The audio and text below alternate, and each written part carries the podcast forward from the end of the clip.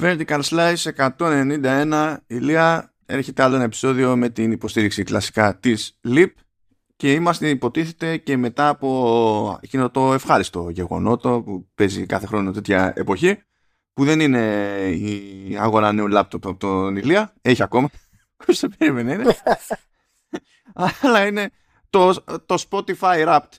Και έτυχε να πεταχτούν εκεί πέρα στα social με τον ένα με τον άλλο τρόπο άνθρωποι που μας ακούνε για να μας πούνε τέλος πάντων ότι καίγονται και αυτοί με vertical μεταξύ άλλων και όχι μόνο με, με vertical αλλά much appreciated παιδιά. Καλά μας πηγαίνει ο χρόνος η αλήθεια είναι ως προς τα, τα νούμερα. Πολύ ωραία. Γεια σας, γεια σας, καλώς ήρθατε. Vertical Slice 1-9-1 Έτσι, έτσι. Ελπίζω να είστε όλοι super, η εβδομάδα ξεκινάει απίστευτα, amazing, τρομερά, καταπληκτικά. Να είναι δηλαδή το, το καλύτερο, η καλύτερη εβδομάδα πριν τα Χριστούγεννα από το κερατό μου. Ε, λοιπόν, πριν ξεκινήσουμε, ε, φυσικά να πούμε ένα μεγάλο ευχαριστώ στη Λίλη που μας στηρίζει. Ε, θα το αναφέρουμε και μετά. Ε, και σε όλους τους φίλους που μας ακολουθούν και αντέχουν γενικά τη, όλο το μπλα μπλα που κάνουμε γύρω από τα games. Ε, μπαίνουμε σιγά σιγά να μπούμε στο, στον πέμπτο χρόνο. Δεν είμαστε μακριά, είμαστε 4,5 χρόνια τώρα μόνο. Πώς είμαστε; Πώς είναι, όχι, τέλη, τέλη του 18 ξεκινήσαμε, δηλαδή τεχνικώς διανύουμε τον πέμπτο χρόνο, έχουμε μπει. Τεχνικώς διανύουμε τον πέμπτο χρόνο. Ε, λοιπόν, να πούμε ότι γίνονται πολλά ωραία πράγματα. Να χαιρετήσω τα παιδιά στους RetroX, στο κανάλι το οποίο ανεβαίνει συνέχεια και προσπαθούμε να χτίσουμε διάφορες ε, καινούργιες εκπομπές ε, εκεί. Ε, τα παιδιά είναι φίλοι του GamePro παλιά και hardcore gamers, οπότε πάντα είναι καλό σπίτι ε, όταν έχεις τέτοιους σκότου πότες. Και να πω ένα ειδικό hello σε ένα φίλο το όνομα του οποίου δεν το έχω πρόχειρο, γιατί δεν μου το είπε μάλλον, ή δεν το θυμάμαι εκείνη τη στιγμή, οπότε συγγνώμη, αλλά μάλλον δεν μου το είπε. Αλλά βλέπω το προφάλι στο Facebook που είναι Oxide Brain Burn. Α, ναι, ναι, ναι, ναι, ναι, το ξέρω. Λοιπόν, ο Oxide μας ένα μήνυμα και μου λέει είμαι παλιός αναγνώριση του GamePro και μεγάλος φαν, ξέρω εγώ, και δικό σου, αλλά και τώρα του Vertical Slice κτλ.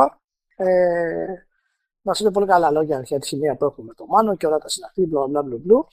Ε, το φοβερό είναι ότι ο, ο φίλος είναι στην Νορβηγία. Α. και, και δεν, το, δεν το ήξερα φυσικά. Ε, και μου είπε ότι ξεκίνησε να ακούει όλα τα vertical slice από το πρώτο μέχρι τώρα. Oh dear God. Του πρότεινα εγώ για να τον βοηθήσω και να δεις, μην ακούσει τα πρώτα δύο χρόνια. Εντάξει, έχει κάποια καλά μέσα, αλλά ακόμα δεν, δεν πήγαινε. Άκου τα δύο τελευταία τουλάχιστον. Το ένα τελευταίο. Όχι, θα τα ακούσω όλα για να ακούσω την εξέλιξη. Από πού, από πού πήγε μέχρι που είναι. Βέβαια, πάντων θα τον ενημερώσω τώρα που τον έκανα ε, tag εδώ για να ακούσει το, το επεισόδιο. Εν τω μεταξύ, ε, δεν, μπορώ να τον, κορο... ε, δεν μπορώ να τον κοροϊδέψω κιόλας, γιατί αυτές τις ιδέε με podcast έχω κάνει κι εγώ. Ναι. Να είσαι καλά, Οξάρη, και να σου απαντήσω στην ερώτηση που μου έκανες, γιατί είχε ακούσει σε κάποιο σημείο του podcast που είχαμε κάνει τον πρώτο χρόνο, δεν θυμάμαι, ίσως δεν, δεν ξέρω πού είναι ακριβώς, το πρώτο δεύτερο. Ε, ήθε, ήθελα να ρωτήσω, είχα δηλώσει ότι ο καπιταλισμό είναι το καλύτερο οικονομικό σύστημα. Και ήθελα να ακούσει με περισσότερη εξήγηση γι' αυτό. Ε, του είπα βέβαια ότι δεν θυμόμουν την, την ατάκα έτσι όπως τη, έτσι όπως τη θυμάται αυτός. Φαντάζομαι ότι αυτό που έλεγα ήταν, ήταν μέσα σε context, δηλαδή ότι ήταν εν συγκρίση με τα άλλα οικονομικά συστήματα. Ε, συνήθως κάπως έτσι πηγαίνει, γιατί κανένα δεν είναι jet. Οπότε. Ακριβώς. Ε, οπότε για να το απαντήσω γενικά στη συνάψη, θεωρώ ότι είναι το καλύτερο σύστημα συγκριτικά με τα άλλα, με τον ίδιο τρόπο που η δημοκρατία είναι συγκριτικά καλύτερη με τα άλλα πολιτικά συστήματα. Δηλαδή έχει ούτως ή άλλως φοβερές αδυναμίες, αλλά δίνει μια φοβερή ελευθερία έκφρασης στο, στον κόσμο ε, για να μπορέσει να εκφράσει ιδέες του, αλλά ταυτόχρονα και να επιλέξει αυτούς που τον οδηγούν, ας πούμε, σε καλύτερες ή χειρότερες μέρες. Ο καπιταλισμό κάνει το ίδιο στο οικονομικό μοντέλο. Δηλαδή δίνει την ευκαιρία ακόμα και σε κάποιον ο οποίος είναι εκτός ε, μεγάλου τζακιού που λέμε, ε, να μπορέσει να δημιουργήσει για τον εαυτό του ένα καλύτερο άδειο. Τώρα το πώς διαχειρίζεται ο καπιταλισμός σε κάθε κοινωνία είναι τελείως διαφορετικό για κάθε πολιτικό Ναι, σύστημα. Έτσι, παραδείγματος χάρη, στην Ελλάδα δεν ξέρω αν είχαμε ποτέ στο καπιταλισμό. Ε, είναι, είναι, δηλαδή είναι πάνω κάτω. Στην Αμερική είναι το απόγειο του δείγματος αυτού. Είναι η απόλυτη οικονομική ελευθερία. Οπότε φυσικά καταλαβαίνεις ότι εκεί γίνεται ο ένας τρώει τον άλλο. Ε, γι' αυτό απολύεσαι και ξαφνικά δεν έχει σιατοφαρμακευτική περίθαλψη. Έτσι πάνε. Ακριβώς. Στη, στην Νορβηγία, παραδείγματος χάρη, που κατά τη γνώμη μου είναι το πιο προηγμένο σύστημα καπιταλισμού στο, στον κόσμο, δεν είμαι ειδικός. Απλά από πράγματα που διαβάζω γενικά, δεν έχω, δεν έχω κάποια φοβερή γνώση του θέματος. Έχει να κάνει με το ότι ε, το σύστημα της Νορβηγία, το κράτος συμπεριφέρεται στην ουσία ως corporation και έχει δίνει πάρα πολλές ελευθερίες στους, ε, στον κόσμο κτλ. Ε, αλλά ταυτόχρονα κρατάει ορισμένα μέρη πολύ συγκεκριμένα κλειστά. Παραδείγματος χάρη, και αυτό το έχουμε ξαναφέρει στο podcast, στην Οδηγία δεν μπορείς να αγοράσεις ποτό όπως στην Ελλάδα, δεν έχει κάμερες. Έχει ειδικά καταστήματα τα οποία λέγονται Vin μονοπούλε. Δηλαδή κυριολεκτικά έχει λέξη μονοπόλη στον τίτλο του καταστήματος. Βιν μονοπούλε. Και αυτά ε, κάτσε και δεν είναι, δεν είναι πρόβλημα αυτό, αφού είναι μονοπόλιο. Ακριβώς. ακριβώς. Οπότε, ακριβώς. Οπότε αυτός το state capitalism, δηλαδή τις Νορβηγίε, προσφέρει απίστευτα πράγματα στους πολίτες, αλλά ταυτόχρονα έχει και κάποια πράγματα τα οποία είναι πολύ δύσκολο για έναν από τον Νότο να τα δεχτεί. Όπως αυτό που ανέφερα. Τέλος πάντων, μικρή παρένθεση, δεν θα μακρηγορήσω άλλο. Αυτή ήταν η η γενικότερη άποψη του καπιταλισμού και ευχαριστώ πάλι όσοι μα ακούνε και προχωράμε στα πιο ενδιαφέροντα που θα φέρει ο Μάνος. Εντάξει, μην περιμένετε κάτι καλύτερο τώρα, διότι ε, έχω βάλει κάτι τελείως άσχετο στο σύμπαν. Είπα γι' αυτό, γι' αυτό έκανα την εισαγωγή. Για να φέρω το podcast όπως πρέπει. Λοιπόν, για, για κάποιο λόγο η Ιντερνετική κοινότητα ε, με έμφαση στην κοινότητα του Tumblr, τώρα πώς προέκυψε αυτό και ξεκίνησε από εκείνα, το ξέρει, αλλά it happened, προσποιείται ότι υπάρχει μια φανταστική ταινία του, του Σκορσέζε που λέγεται Γκοντσαρόφ η οποία φυσικά δεν υπήρξε ποτέ. αλλά όλοι μαζί συλλογικά προσποιούνται ε, ε γράφονται κείμενα ε, σαν να είναι σοβαρή κριτική στη, στην ταινία. Γίνονται αναφορές σε σκηνές οι οποίες φυσικά δεν υπήρξαν ποτέ.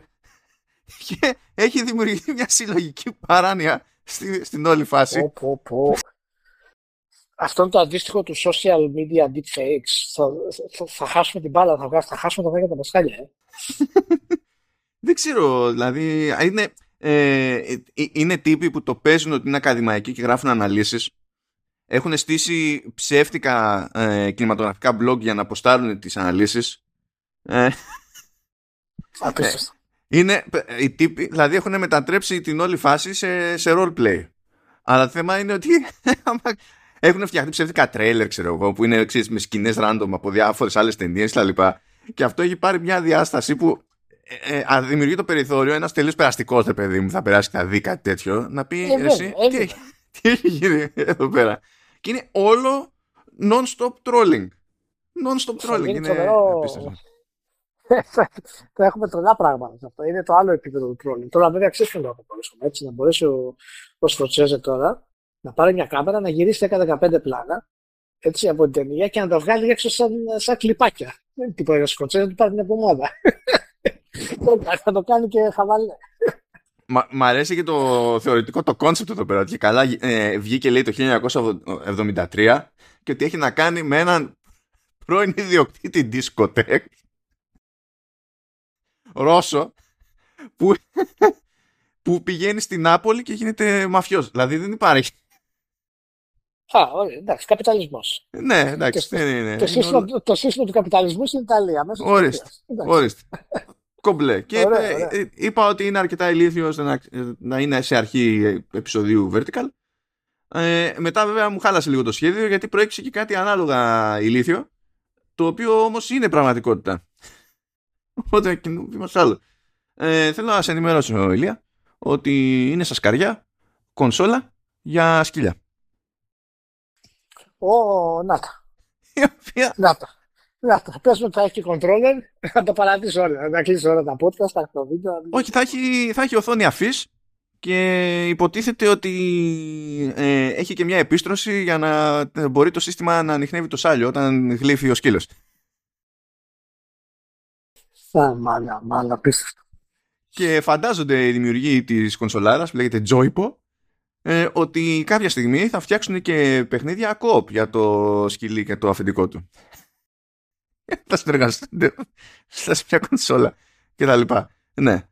Μ' αρέσει το μεταξύ που λέει ότι η μεγάλη πρόκληση είναι να καταφέρει σε πρώτη φάση να τραβήξεις το ενδιαφέρον του σκυλιού. Οπότε προβάλλουν στην οθόνη, ξέρω εγώ, ε, λιχουδιές και τέτοια για να γίνει έτσι το, το πρώτο το κονέ. Ε, και μετά έχει ένα παιχνιδάκι τύπου Wacamole, ας πούμε, και τέτοια, για να μπει στη διαδικασία να ασχοληθεί το, το σκυλί. Και υποτίθεται ότι είναι μια πρόταση για τις περιπτώσεις που πρέπει κάπως να μείνει απασχολημένο το σκυλί. Όταν μένει μόνο του και δεν ξέρει τι να γίνει, είναι μια, μια τέτοιου είδους βοήθεια, υποτίθεται. Αλλά κονσόλα για σκυλιά. Αυτό δεν ξέρω μήπως είναι σημάδι ότι ο χώρος της κονσόλας είναι πλέον overcrowded. Δεν ξέρω. Θα μας απαντήσει η Steam. Περιμένω να δούμε τι έχει να γίνει. Για το νέο Steam Deck. Oh, ναι, OK, okay, εντάξει. Και μπορούμε να αφήσουμε τα τελείως άσχετα, αλλά δεν θα αφήσουμε τη διασκέδαση. Ε, διότι μετά από όλο το τζέρτζελο που έγινε με τις μπαγκιές στα, ε, στα Pokemon Scarlet και Violet, ε, έκανε και ένα post εκεί πέρα η Nintendo για να ζητήσει συγγνώμη και πάνω εκεί που ζητάει συγγνώμη λέει α και πούστε έτσι γίνεται update το, το παιχνίδι για να ξέρετε όταν θα βγει το patch να ξέρετε τι να κάνετε. Μ' αρέσει το μεταξύ που η συγγνώμη περιλαμβάνεται σε ένα post που λέγεται How to update Pokemon Scarlet and Pokemon Violet. Αλλά τέλος πάντων. Ό,τι, ό,τι μπορούμε σε αυτές τις περιπτώσεις. Ναι. Ε, τι, τι λέει; Παίζει κανένα ρόλο η συγγνώμη τώρα. Δηλαδή, ξέρω εγώ. Τι, σημα... τι σημασία ε, έχει; Εντάξει. Κοίτα, δεν είναι τώρα. Αυτό πρέπει να το δεις από το τέτοιο. Ε, από την Ιαπωνική πλευρά. Δηλαδή, η, η, η, συγγνώμη είναι καθαρά Ιαπωνική, η, η Ιαπωνική στάση. Πραγματικά, ξέρεις, αισθανόμαστε που δημιουργήσαμε προβλήματα. Ακόμα και το, το wording. Έτσι, we apologize for the inconvenience. Δείχνει πάρα πολύ ότι, ξέρεις, ε, συγγνώμη, ταπεινά, κάναμε το, ένα λάθος και τα λοιπά. Φυσικά αυτό δεν ισχύει. Είπαμε και στην προηγούμενη, και την προηγούμενη φορά ότι τα ελληνικά δεν ήξερε το πώς είναι, δεν το συζητάμε. Ε, μα τι, τυφλή είναι, τι είπαμε. Και ήξερε ότι θα βγει έτσι όπως θέλει να βγει, γιατί δεν μπορεί να αλλάξει η λογική του, του Pokemon. Τα Pokemon βγαίνουν παραδοσιακά και ιστορικά και ναι. Ε, οπότε δεν γινόταν να αλλάξει αυτό. Φυσικά δημιουργήθηκαν, δημιουργήθηκαν προβλήματα κατά την ανάπτυξη του παιχνιδιού. Αυτό θα έχει ενδιαφέρον να δούμε γενικά πότε αποφασίστηκε και πότε έγινε. Αν μπορούσαμε να μάθουμε κάποια στοιχεία. Ε, κάποια στιγμή να δούμε πώς πήγε η ανάπτυξη. Γιατί έχει κάποια τεχνικά προβλήματα τα οποία είναι αρκετά ε, ε, περίεργα για το τη Nintendo. Και ίσως έχει να κάνει με τη μετάβαση και στο Open World, έτσι. Δηλαδή εκεί συνειδητοποιήσει ότι θα κάνεις ένα open world δεν είναι καθόλου εύκολο. Και οι Ιάπωνες γενικά δεν το έχουν ιδιαίτερα με αυτό το κομμάτι. Εντάξει, κοίτα, ε, δεν είναι ότι δεν έχει ξανακάνει open world η Nintendo. Δηλαδή, ε, χωρίς να κάνω να πιάσω το Breath of the Wild, ας πούμε, υπάρχουν τα, τα Xenoblade Chronicles. Τώρα, ε, εγώ υποψιάζομαι ότι είναι και, και τα χούια της Game Freak, γιατί η Game Freak εξακολουθεί και κάνει κάποια κουμάντα. Δηλαδή, μπορεί το IP να ανοίξει στην Pokemon, στο, στην Pokemon, στην Nintendo, αλλά ε, δεν έχει το 100%. Δεν κάνει το απόλυτο για πάντα κουμάντο η Nintendo σε αυτό το IP. Όχι, όχι. Μα γι' αυτό λέω ότι έχει να κάνει να δούμε πώς έγινε η ανάπτυξη. Γιατί από τη μία, εντάξει, θα έχει εσωτερικό τίτλο τη Nintendo στο το Zelda. Προφανώς όλα τα resources ήταν εκεί. Οπότε είναι πολύ δύσκολο να έχει τεχνικά προβλήματα. Αν και είχε το Zelda. Οπότε σκέψου ότι ένα τίτλο που μεταβαίνει σε έναν ανοιχτό κόσμο από την Game Freak έχει να κάνει περισσότερο με το, με το developer. Και φυσικά η, η Monolith ε, είναι άλλο τεχνολογικό επίπεδο. Έτσι σχέση με την τώρα δεν το συζητάμε. Ναι, ναι, αλλά και αυτή δεν είναι ήταν τεράστια ομάδα η Monolith. Έτσι. Δηλαδή, πολύ oh, περισσότερος λαός δούλεψε στο Zelda παρά στα Xenoblade. Ναι, ναι, ναι, σίγουρα, σίγουρα, σίγουρα. Το εννοείται αυτό. Απλά μου κάνει εντύπωση που ακόμα και μόνο στο παιδί μου, ε, εγώ θεωρώ από τα πιο ικανά στούντιο στον κόσμο. Έτσι, δηλαδή, αυτό που κάνει με το Xenoblade Chronicles στο, στο Switch είναι μεγάλο το πράγμα. Και παρόλα τα προβληματάκια που έχει και τα λοιπά. Οπότε, σίγουρα κάτι έγινε με την ανάπτυξη του, του Pokemon. Παρ' όλα αυτά, η, ε, σίγουρα δεν είναι καλή εικόνα για την Nintendo. Ε, αλλά πούλησε 10 εκατομμύρια σε τρεις μέρες. Τώρα θα μου πεις. Ε. αυτό, αυτό δεν αντισταθμίζει το γεγονός της τεχνική, τεχνικής αρχαιότητα ενός τίτλου και είναι αλήθεια αυτό. Παρ' όλα αυτά, ε, είναι κομμάτι το οποίο οι εταιρείες θα πούνε: OK, μας παίρνει να το βγάλουμε τώρα, γιατί έχουμε χτίσει όλοι μας την καμπάνια έτσι και όλα μας τα marketing έτσι, και να κάνουμε κάποια πάτσα να το διορθώσουμε. Οπότε θα, θα το δούμε. Και έβαλα και κάτι στο μενού πάλι για σένα εδώ. Προσπαθώ να σου φτιάξω το κέφι που είσαι χωρίς λάπτοπ. Φαίνεται αυτό. Μπράβο, μπράβο. Λοιπόν, ε, από, από τα τέλη Οκτωβρίου που φύτρωσε λέει το Persona 5 Royal σε PlayStation 5, Xbox Series, Xbox One και ε, Switch και PC ε, πουλήθηκαν ένα εκατομμύριο αντίτυπα. Και η σούμα πλέον έχει φτάσει στα 3,3. Οπότε 2,3 ήταν ε, το PlayStation 4 μόνο του, που τέλος πάντων έχει και χρόνια στην πλάτη, σαν έκδοση. Και όλοι οι υπόλοιποι μαζί τσιπήσαν ένα εκατομμυριάκι μέσα σε ένα μήνα και κάτι ψηλά. Παρότι, παρότι μπήκε και στο Game Pass. Οπότε μπορεί να πει κάποιος, ρε παιδί μου, ότι αυτό από μόνο του λειτουργεί ανασταλτικά. Σε κάποιο βαθμό θα έχει λειτουργήσει. Κάποιος θα το έπαιξε έτσι και δεν θα το αγόρασε, παιδί μου. Αλλά δεν σκιάχτηκαν γενικότερα, από ό,τι φαίνεται. Και το σύνολο των παραγωγών υπό την ομπρέλα του Persona 5, που είναι τέλος πάντων εκεί. Τι είναι, τρεις. Δεν θυμάμαι. Είναι κάτι στην Persona 5. Μετά είχαμε το. Όχι, Golden ήταν 4. Το 4 ήταν Golden, το Royal. Αλλά δεν είχαμε και ένα spin-off εκεί πέρα που ήταν. Είχαμε και ένα άλλο, ξεχάσεις πώς λέγεται. Τέλος πάντων. Όλα αυτά μαζί λέει έχουν πουλήσει. Ναι, σωστά. Έχουν πουλήσει λέει όλα αυτά μαζί 8,3 εκατομμύρια. Ποιος να τα έλεγε αυτά στην Atlas και να τα πίστευε η Atlas πριν από μερικά χρόνια. Δεν τα πίστευε ούτε η ίδια. Αλλά εντάξει, OK. Okay. Λοιπόν, να κάνουμε λίγο μια, μια παύση σε αυτό τώρα που λες. Ε, θα το ξαναπούμε λιγάκι. Το Royal έχει πουλήσει 3 και εκατομμύρια. Ναι, ναι, ναι. Έτσι, οι φίλοι που μας ακούνε πρέπει να το κάνουν μια παύση στο πράγμα. Μόνο το Royal έχει γίνει. Έχει κάνει τέτοιε πωλήσεις. Λοιπόν, αυτό δεν είναι κάτι το οποίο συνηθίζεται γενικά στην Βουλγαρία. Ε, δεν υπάρχει ε, ιδιαίτερα updates τέτοιο επίπεδο ε, και τέτοιο στυλ. Έτσι, γιατί αυτά τα updates θα κάνει ουσιαστικά μόνο η Atlas έτσι, σε τέτοιο επίπεδο. Δηλαδή να βγάλει το παιχνίδι. Ναι, και να ξανακτήσει το παιχνίδι με αυτό το στυλ, γιατί δεν μιλάμε για upgrade, είναι, είναι καθαρά content και quality of life. Και να πουλήσει το ίδιο παιχνίδι στην ουσία που δεν αλλάζει ιδιαίτερα, εκτός από έχει κάποια έξτρα σενάρια και ένα νέο χαρακτήρα που είναι βέβαια πολύ καλός και ταιριάζει με το story. Εντάξει, έχει και νέο endgame έτσι, δεν είναι ότι βάλανε δύο ώρες πάνω πάνω. Ναι, ναι, ναι, είναι, γιατί αλλάξανε και το χαρακτήρα. Έχουμε δηλαδή και ένα νέο semester. Αλλά αυτό θα μπορούσε κάτσε να είναι ένα DLC παραδείγματο αλλά το, το ότι το έκανε repackaging όλο αυτό το πράγμα. Ε, δεν συνιστά ότι είναι ένα ξέρεις, next gen upgrade παραδείγματος ή ένα remake του τίτλου. Έτσι. Ε, και αυτό το είδος παιχνιδιού, έτσι όπως είναι, απλά στη φήμη του προηγούμενου να ξεπεράσει 3 εκατομμύρια το πωλήσει, είναι πολύ σημαντικό. Ειδικά για, για το franchise, έτσι. Και με δεδομένο ότι αυτή η τακτική που ακολουθεί στις επανακυκλοφορίες με το έξτρα περιεχόμενο δεν είναι και η πιο φιλική προς το καταναλωτή γενικά. Δηλαδή, έχουμε φτάσει σε μια φάση που όταν θα βγει το νέο mainline persona, ε, το ξέρει εκείνος που θα, θα το αγοράσει ότι δεν έχει τελειώσει το, το πράγμα, μετά θα ξαναματώσει από την αρχή. Και όχι απλά θα ξαναματώσει, θα το πληρώσει ολόκληρο, θα, ε, θα ξαναπληρώσει για να ξαναπέξει μεγάλο μέρος του παιχνιδιού ξανά. Και το, και το ξέρει, έχει εκπαιδευτεί τόσα χρόνια ρε παιδί μου εκείνος που παρακολουθεί συστηματικά περσόνα και, και άτλους, το ξέρει ότι θα πάει έτσι. Αλλά δεν σκιάζεται, δεν σκιάζεται κανένας. Πιστεύω ότι έχει τέτοια φήμη πλέον το Persona 5 και οτιδήποτε είναι σχετικό που τα προσπερνά αυτά.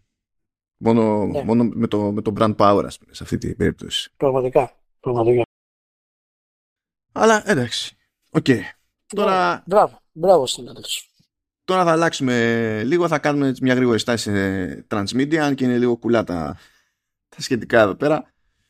Ε, λοιπόν, ε, για κάποιο λόγο γίνεται, βγαίνει ε, animated series ε, που λέγεται Welcome to Ravenbrooks και υποτίθεται ότι βασίζεται στο Hello Neighbor.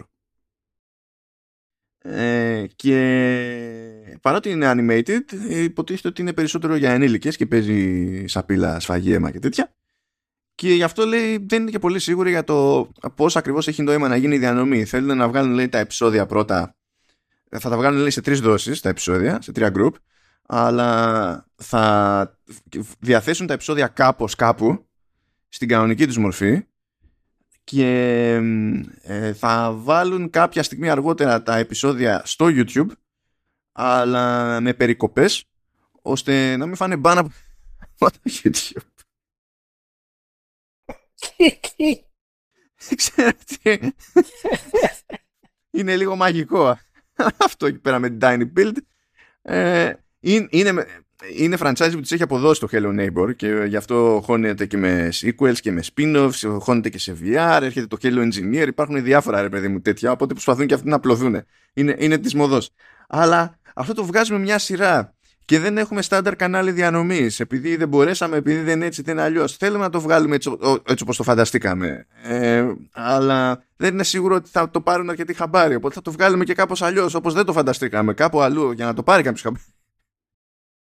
Είναι, είναι, λίγο, είναι λίγο μαγικό. Είναι λίγο μαγικό. Και το άλλο μαγικό της υπόθεσης είναι ότι μάλλον ετοιμάζεται Uncharted Roller Coaster σε Ισπανικό πάρκο στο Portaventura World Late στην Ταραγώνα για το 2023. Το μόνο πράγμα που μου βγάζει νόημα σε αυτό είναι ότι στη, στην Ισπανία, Μαδρίτη τουλάχιστον, ε, είναι ας το πούμε τα, τα κεντρικά της, της Sony ε, για τέλος πάντων για το ας το πούμε region της νοτιοανατολικής Ευρώπης κάπως έτσι Δηλαδή τεχνικός το, το κομμάτι της Ελλάδας ας πούμε αναφέρεται στη, στη Μαδρίτη. Και γενικά κάνει κάποια πράγματα εκεί πέρα η Sony. Πώς λέγαμε τους προάλλες ότι έχει China Hero Project και τα λοιπά ε, και κάνει κάποια κονέ στην Κίνα. Ε, Προφανώς η ναι. κλίμακα δεν είναι η ίδια, αλλά υπάρχει ένα ανάλογο πρόγραμμα στην Ισπανία που λέγεται PlayStation Talents και κάνει αυτό ακριβώς. Και είναι πιο μικρές παραγωγές προφανώς και δεν το διατυμπανίζει γενικά αυτό η Sony ως Sony. Δηλαδή σκέψου ότι και εγώ τα μαθαίνω αυτά ε, όχι επειδή κάνει τον κόπο στο PlayStation Blog αλλά επειδή η, ε, εκείνο το μέρος της Sony έχει κάνει κονέ με άλλο PR agency και είναι τελείως ξεχωριστή η υπόθεση η ενημέρωση για τα PlayStation Talents. Αλλά σημασία έχει ότι κάθεται το PlayStation στην Ισπανία σταμπάρει τοπικές παραγωγές και χώνει και εκεί λεφτά. Μόνο έτσι βγάζει νόημα το τι θα σκάσει ε, roller coaster Uncharted στην Ισπανία. Μόνο έτσι μπορώ να το καταλάβω. Χριστός και Παναγία. είναι. Αλλά εντάξει, τι να σου πω. Και είναι λέει και ε, εσωτερικού χώρου. Πώς φάνηκε αυτό; Εσωτερικού ναι, λέει είναι indoor roller coaster being built in the far west area of the theme park. Πού κολλάει το Uncharted στο far west; Όχι Παναγία. Ε, εντάξει, ζήλεψε την Nintendo τώρα. Θέλει, θέλει roller coaster Uncharted ε, slash Indiana Jones. Ε, εντάξει. Οκ. Εντάξει. Τι να πω. Είναι το, είναι το πρώτο τέτοιο πράγμα που κάνει η Sony οπουδήποτε βασικά. Τώρα δεν ξέρω, δεν ξέρω τι να πω. Ναι. Αν και υπήρξε λέει κάποτε μια ατραξιόν που λεγόταν PlayStation The Ride. Άνοιξε το 1997 και σταμάτησε το 2002 και ήταν λέει στο, ε, στο Pleasure Beach του Blackpool στο Ηνωμένο Βασίλειο. Και μόνο που λέγεται Pleasure Beach ε, αλλά ναι, τέλος πάντων. Anyway. μόνο παράξενα σε αυτό το επεισόδιο δεν έχουμε κανένα Pleasure προβληματάκι. Pleasure Beach. ε, Τώρα, σε πιο χρήσιμες εξελίξεις παύλα πληροφορίες έχουμε περίεργος αναφοράς στην Electronic Arts. Συνήθως δεν είναι λίγο περίεργες αναφορές που έχουμε να κάνουμε στην Electronic Arts. Εδώ είναι από τις λιγότερο περίεργες. Ε, πέρυσι το καλοκαίρι ε, είχε τάξει ότι τέλος πάντων κάνει κάποια δουλειά γενικά σε θέματα προσβασιμότητας και ε, κατοχυρώνει και κάποιες από τις ιδέες της, αλλά θα φροντίζει ε, διάφορες πατέντες να τις ανοίγει ώστε να μπορεί τέλος πάντων να αξιοποιήσει την ευρεσιτεχνία οποιοδήποτε developer θέλει και αυτές τις μέρες ε, στην ουσία άρχισε να άνοιξε και μερικές πατέντες ακόμη και είπα έτσι να τις αναφέρουμε για, τη, για την ιστορία. Κάποιες ακούγονται σχετικά γενικόλογες, κάποιες έχουν εφαρμοστεί ήδη από την EA, ε, τέλος πάντων σε κάποια παιχνίδια. Σε κάποιες άλλες περιπτώσεις μπορεί να σας θυμίζουν κάτι που έχετε δοκιμάσει ήδη, αλλά υποτίθεται ότι η διαφορά έχει να κάνει στην ποιότητα της εφαρμογής, ας πούμε, και την ποιότητα του, του τελικού αποτελέσματος. Αλλά πάμε λίγο έτσι να πάρεις μια τζουρά. Ε, και η Ηλία ε, λέει ότι παίζει μια βρεσιτεχνία που βασίζεται λέει σε machine learning ώστε να προτείνει το σύστημα μόνο του στο, στον παίκτη ε, πιθανά remaps στο, στο χειριστήριο ε, ώστε να τον ανάλογα με το, με το στυλ με το οποίο παίζει ο παίκτης, με το, την, το επίπεδο της ικανότητας, τις συνήθειές του κτλ. Στο, στο, στην ίδια τη, τη διεπαφή και να του προτείνει κάποιο σχήμα, ας πούμε, εναλλακτικό, ώστε να τον διευκολύνει περισσότερο. Και υποτίθεται ότι δεν είναι υποχρεωτικό αυτό, προφανώς. Δηλαδή, είναι ένα σύστημα, τσεκάρει το input είσαι εσύ ως παίκτης, ε, παρατηρεί κάποια πράγματα, σου λέει να σου πω, ε, έχω να προτείνω αυτό. Θες. Είναι προαιρετικό προφανώς, σαν, σαν φάση. Οπότε όλη η δουλειά είναι το, τι, το πόσο καλό, πόσο, πόσο τόπο θα πιάσει το machine learning από πίσω. Ε, άλλη μία πατέντα έχει να κάνει με τη χρήση haptic feedback ε, ως σήμανση για την αλληλεπίδραση του παίκτη με το, με το μενού για να καταλαβαίνει τέλος πάντων από το ποιόν του feedback ε, που είναι στο μενού και αν έχει διαλέξει κάτι ή πώς πρέπει να διαλέξει κάτι και, και τα λοιπά.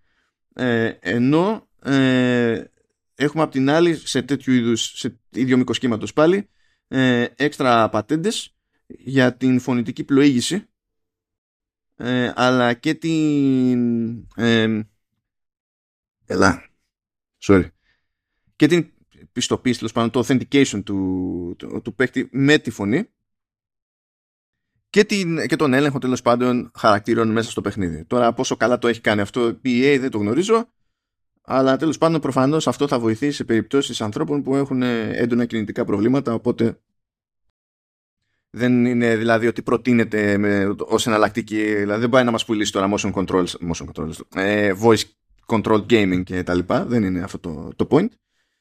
Ε, άλλη μια πατέντα έχει να κάνει με ένα σύστημα που χρησιμοποιεί λέει ήδη στο FIFA Mobile ε, και έχει να κάνει με το πώς αλληλεπιδρά ο, ο παίκτης με το εικονικό joystick που εμφανίζεται στην οθόνη καθώς το, το, το δάχτυλό του στην ουσία ε, ξεφεύγει αλλά συνεχίζει και κινείται πάνω στη, στην οθόνη ρε παιδί μου. Υπάρχουν αυτό, αυτά τα συστήματα δεν είναι καινούρια έτσι, αλλά υποψιάζομαι ότι για να έχει πατέντα η EA μάλλον έχει κάνει κάτι διαφορετικό δεν ξέρω, κάτι πιο αξιόπιστο ε, σχετικό. Ε, πάλι αυτό προτείνεται βέβαια ως λύση για ανθρώπους που έχουν κάποιο είδους κινητικό πρόβλημα. Ε, και υπάρχει και μια έκτη πατέντα στο σύνολο εδώ πέρα που στην ουσία αναφέρεται σε ένα μηχανισμό που παρατηρεί ε, λειτουργεί ως διαγνωστικό και χρησιμοποιεί αντικείμενα in-game και παρατηρεί πώς αλληλεπιδρά με αυτά ο παίκτης ή πώς τα αντιλαμβάνεται Τώρα πώς τα παρατηρεί δεν είμαι super σίγουρος, εξαρτάται το σύστημα ε, και ανοιχνεύει τι είδους αχρωματοψία έχει ο παίκτης και αλλάζει την προβολή του παιχνιδιού αυτόματα ώστε να ταιριάξει σε αυτήν. Αντί να πηγαίνει ο παίκτης και να πει ότι να πηγαίνει στα settings και να δει αν υπάρχει το ανάλογο και να το διαλέγει κτλ. Θα μπορεί να το κάνει στο, στον αυτόματο. Αυτό μου φάνηκε πιο cute από το, και πιο συγκεκριμένο βασικά σαν ιδέα. Μου φάνηκε τέτοιο. That's nice. Ωραία. Μπράβο, ε, που και που θα σου λέμε και κανένα μπράβο. Πολύ καλά. Πολύ καλά, πολύ καλά. Εντάξει, είναι, είναι γενικότερο αυτό το κομμάτι σιγά σιγά έτσι και σίγουρα οι μεγάλοι publishers και κορυφαίοι developers πρέπει να πρωτοστατήσουν σε αυτά τα πράγματα γιατί οι μικρότεροι και οι μικρομεσαίοι γενικά δεν έχουν αυτή τη δυνατότητα να επενδύσουν ε, σε τέτοια, ε, σε τέτοια προσβασιμότητα. Έτσι.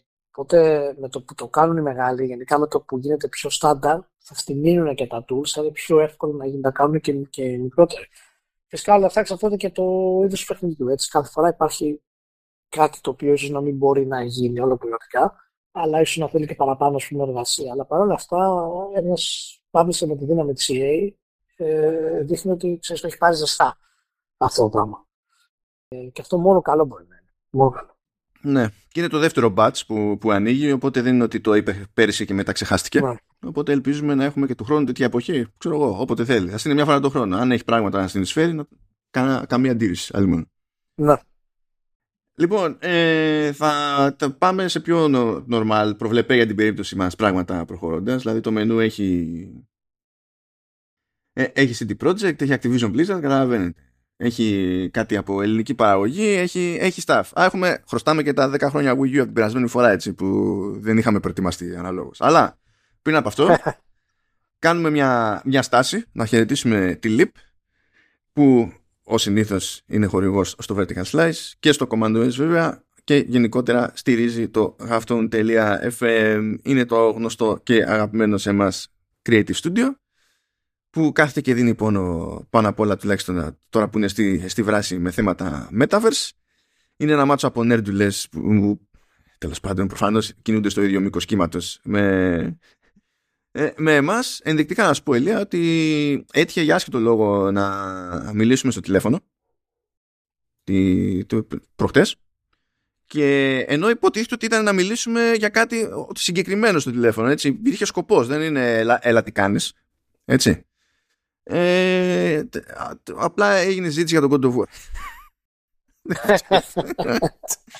εκεί, εκεί πήγε το πράγμα. Δεν ε, κρύβονται κάποια πράγματα. Δεν μπορούμε να κάνουμε τίποτα. Ε, έκλεισαν 16 χρόνια οι άνθρωποι.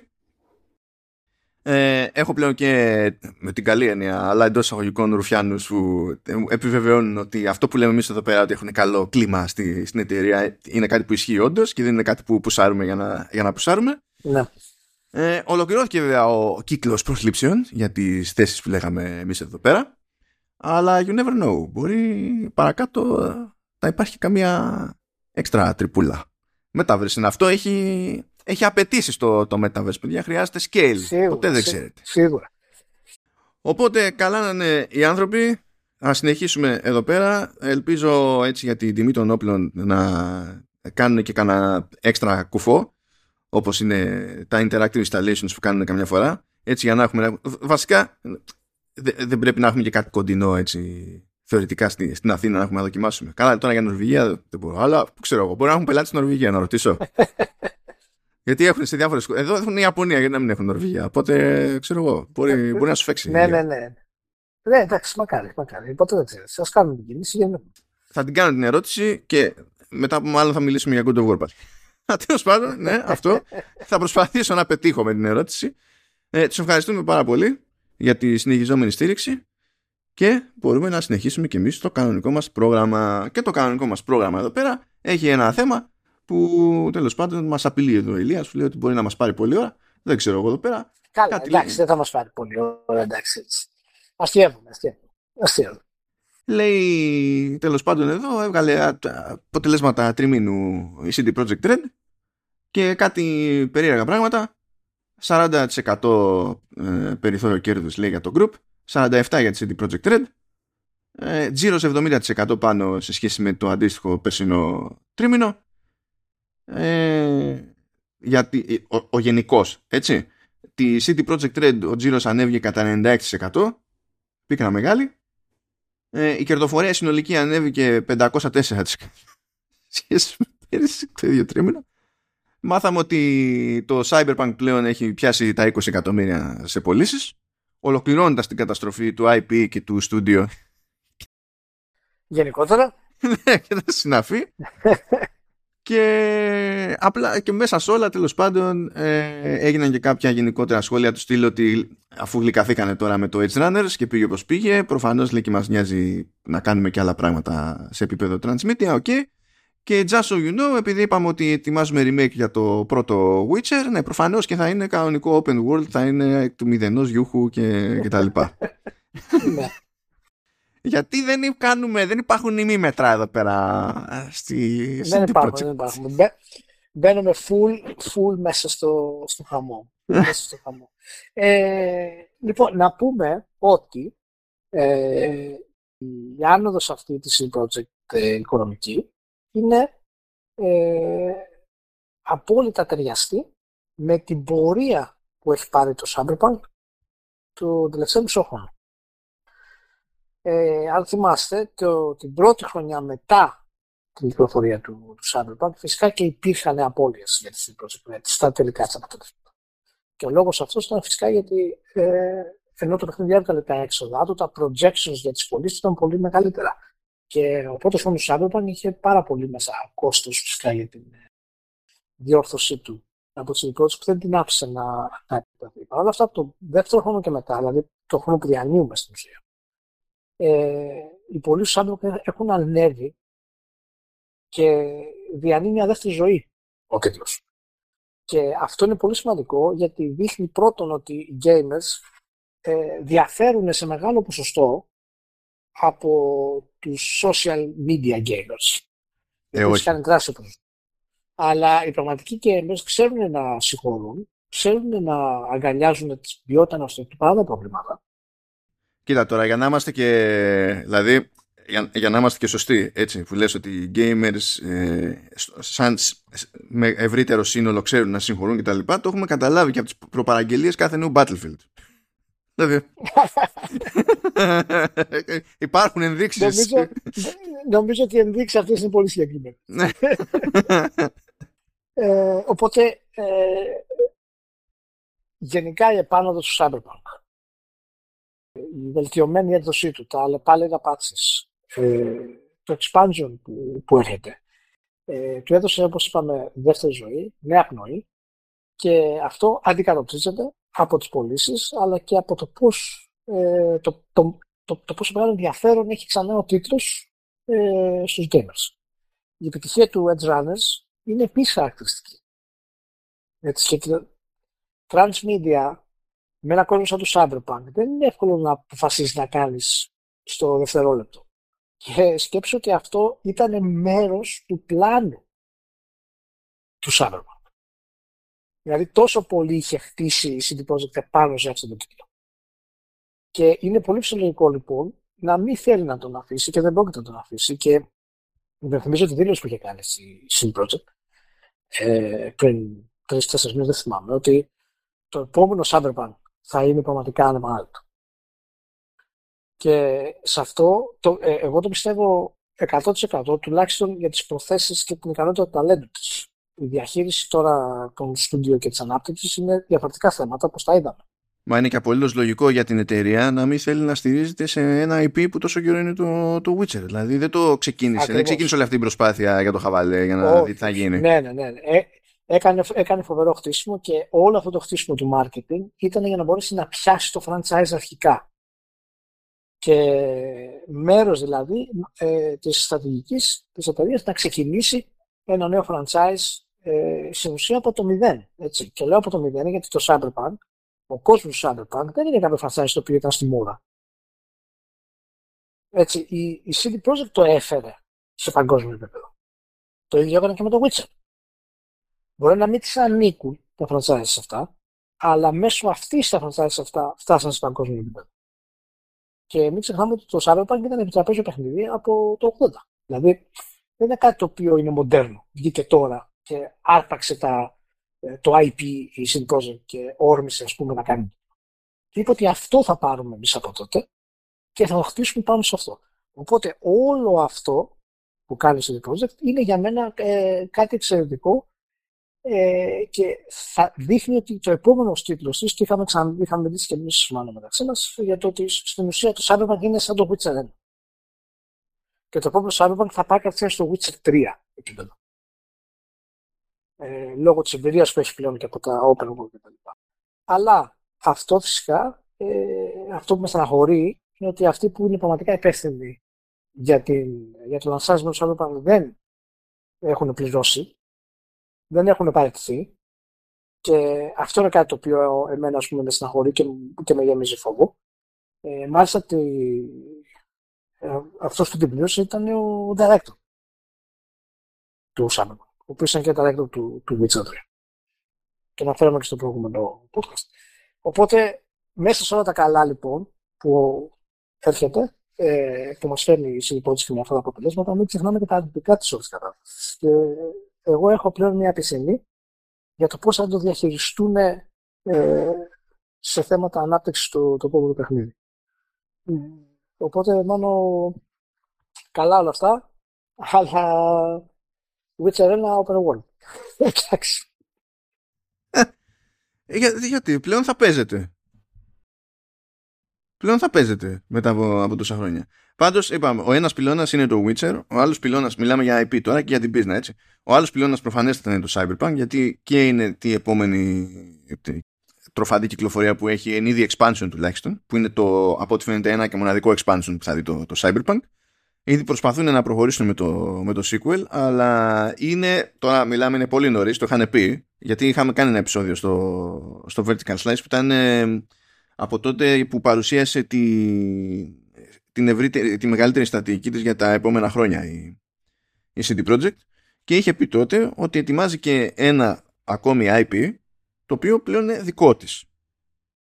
Σε αντίθεση με το Witcher και σε αντίθεση με το, με το Cyberpunk που είναι και λέγαμε και τότε ότι είναι απόλυτα λογικό. Δηλαδή πιάνεις ένα, αυτό που σε ταΐζει έτσι και το στηρίζεις προφανέστατα με την περίπτωση του, ναι. του Witcher ε, μετά από ένα τέτοιο δεν είναι σίγουρο όταν έπαιρνε η CD Projekt τις αποφάσεις για να ασχοληθεί με το Cyberpunk ας πούμε για πρώτη φορά. Δεν νομίζω ότι οι Πολωνοί παρότι μισότρελοι ας πούμε ήταν, ή, ήταν πιθανό να φανταστούν ότι είναι τέλος πάντων σε θέση το επόμενο τους βήμα να βασιστεί σε κάτι χωρίς προϊστορία και όντας καθόλου μη αναγνωρίσιμο έστω σε κάποια κοινότητα. Γιατί εντάξει και το το επιτραπέζιο του Cyberpunk δεν ήταν ε, household name, ας πούμε, επίπεδο pop. Εντάξει, πιο pop είναι το όχι, παιχνίδι παρά το τέτοιο. αλλά ναι. τουλάχιστον δεν είχαν να ασχοληθούν με το χτίσιμο ίδια από την αρχή. Και έχοντας δύο τέτοια ε, franchises να τρέχουν, μπορούν να είναι πιο σίγουροι για να πάρουν το χρόνο τους και να πούνε ότι κοίταξε να δεις, θα δοκιμάσουμε για κάτι που δεν έχουμε δοκιμάσει μέχρι πρώτη να χτίσουμε ένα δικό μας franchise. Εκ του μηδενός όλα αυτά σε έτσι μια μεγάλη χρονική κλίμακα είναι απολύτως λογικά. Η διαχείριση κάθε βήματος, όπως είπε και ο Ηλίας, είναι άλλο καπέλο. Αλλά αν, αν τα δούμε at scale, ένα-ένα αυτά τα βήματα που έχουμε δει μέχρι στιγμής, στο άνοιγμα των IPs, είναι, είναι απολύτως λογικά. Απολύτως. Δεν έχει τίποτα περίεργο στην όλη φάση. Ε, και να πούμε ότι το, ε, αυτό που κάνει με το Witcher 1 και την Unreal είναι, καταλαβαίνετε ότι είναι τα βρέχτα πόδια της που λέμε για το επόμενο Witcher. Έτσι, ναι, είναι ένα ναι. test drive της Unreal στην πραγματικότητα και γι' αυτό το κάνει και open world. Έτσι, προφανώς θέλει να επεκτείνει τον τίτλο και τα λοιπά, αλλά μην φαντάζεσαι ότι ε, θα αλλάξει το content ιδιαίτερα για να καλύψει ένα, το open world. Ε, open world θα είναι στην ουσία μεγάλες περιοχές. Σκεφτείτε ότι θα είναι περίπου σαν το, ε, σαν το White Orchard που ξεκινάει ε, ο Γκέραλτ. Γιατί οι, οι περιοχές ήταν πολύ συγκεκριμένες του, ε, του παιχνιδιού. Οπότε μην περιμένετε τη βυζίμα να είναι στον τον Εάν κάνουν κάτι τέτοιο, τότε θα μιλάμε για full blown ε, ανάπτυξη. Το οποίο μπορεί να έχουν τα χρήματα να το κάνουν ε, με την άποψη, από, από την άποψη ότι θέλουν να δουν και την Unreal να την τεστάρουν ολοκληρωτικά. Ε, αλλά σίγουρα θα χρησιμοποιήσουν διάφορα εργαλειάκια που θέλουν να δοκιμάσουν για το, για το επόμενο Witcher. Ε, οπότε ούτως ή άλλως αυτό θα κλείσει το σάγκα και ε, είμαι σίγουρος, εντάξει είμαι σίγουρος, θέλω να πιστεύω και ευελπιστώ ότι θα κάνουν και κάποιες τέτοιες αλλαγές και στο ε, δεύτερο Witcher. Αν όχι απαραίτητα να του αλλάξουν τον κόσμο γιατί είναι αρκετά ok ακόμα και τώρα, αλλά εάν του βάλουν κάποια χαρακτηριστικά από την Unreal να το δοκιμάσουν στο κλασικό μοτίβο μάχη που έχει το Witcher 3, δεν χρειάζεται να αλλάξουν παραπάνω. Αυτά είναι αρκετά μόνο το σύστημα μάχη, δηλαδή για να μπορεί να χειρίζεται καλύτερα ο παίχτης το, το Geralt. Ε, και ίσως, ε, ε, ίσως γίνει και αυτό. Ίσως γίνει και αυτό. Ε, και δεν το χρειάζεται ιδιαίτερα. Είναι playable το Witcher 2. Ε, αλλά το Witcher δεν το χρειάζεται 100%. Γιατί είναι, έχει μια καταπληκτική ιστορία ε, και δεν παίζεται. Δεν μπορείς να το παίξεις στην παιδιά. Συγγνώμη, δεν μπορεί να το παίξεις. Καταλαβαίνω γιατί ακόμα και τότε όταν βγήκε για θέμα RPG, ας πούμε, σχεδιαστικά, τουλάχιστον στο σύστημα ελέγχου του χαρακτήρα και το σύστημα ε, μάχης, ε, ήταν πραγματικά κάτι περίεργο. Αλλά εντάξει, αυτά ήταν μέρος του ότι η μηχανή ήταν στην ουσία την Everwinter Nights. Οπότε άντε να βρούμε άκρη. Ε, ναι, εντάξει. Τότε που ξεκινούσαν πώς να πατήσανε κάπου αλλού. Πάντως στην Unreal, για την Unreal 5 έχουν πει τέλος πάντων ότι δίνουν πόνο και τη, και τη μαθαίνουν και ότι όσο εξοικειώνονται αυτή η εξοικείωση θα πιάνει τόπο σε όλες τις παράγωγες. Ήδη, η CD Projekt μόνη της κάθεται και χτυπιέται γιατί υποτίθεται ότι έχει αναλάβει την ανάπτυξη μόνη της για το επόμενο σάγκα αλλά το remake του πρώτου Witcher είναι εξωτερική παραγωγή. Ε, αυτό δεν σημαίνει ότι θα μάθουν όλοι στην πορεία. Θα μαθαίνουν ένας από τον άλλον. Ε, είναι ξεκάθαρα ε, δηλαδή test run αυτό. Δεν έχω καμία διαφωνία ως προς αυτό που έλεγες πριν. Ναι, είναι φως φανάρι. Ναι, ναι, ναι, ναι, όχι, όχι. Ναι, ναι, είναι, είναι μέρος. Μα κοίτα, ε, ε, η παραγωγή είναι εξωτερική, αλλά όλο το κόνσεπτ του πώς θα στηθεί θα περάσει από τη CD Projekt. Γιατί θέλουν να δοκιμάσουν τα εργαλεία της Unreal. Δεν το ζητάω. Και είναι πιο εύκολο να το κάνεις αυτό σε ένα remake που δεν χρειάζεται τέλος πάντων να ξεκινήσεις τα πάντα από το μηδέν. Ακόμα και αν πεις ότι θέλω να χτίσω το, τον κόσμο σε τεχνικό επίπεδο από το μηδέν, όλο το δημιουργικό έχει γίνει. Δεν κάνεις να χτυπιέσαι, δηλαδή. Είναι, είναι έτοιμο. Οπότε επίσης λογική επιλογή να ξεκινήσουν το πείραμα εκεί πέρα.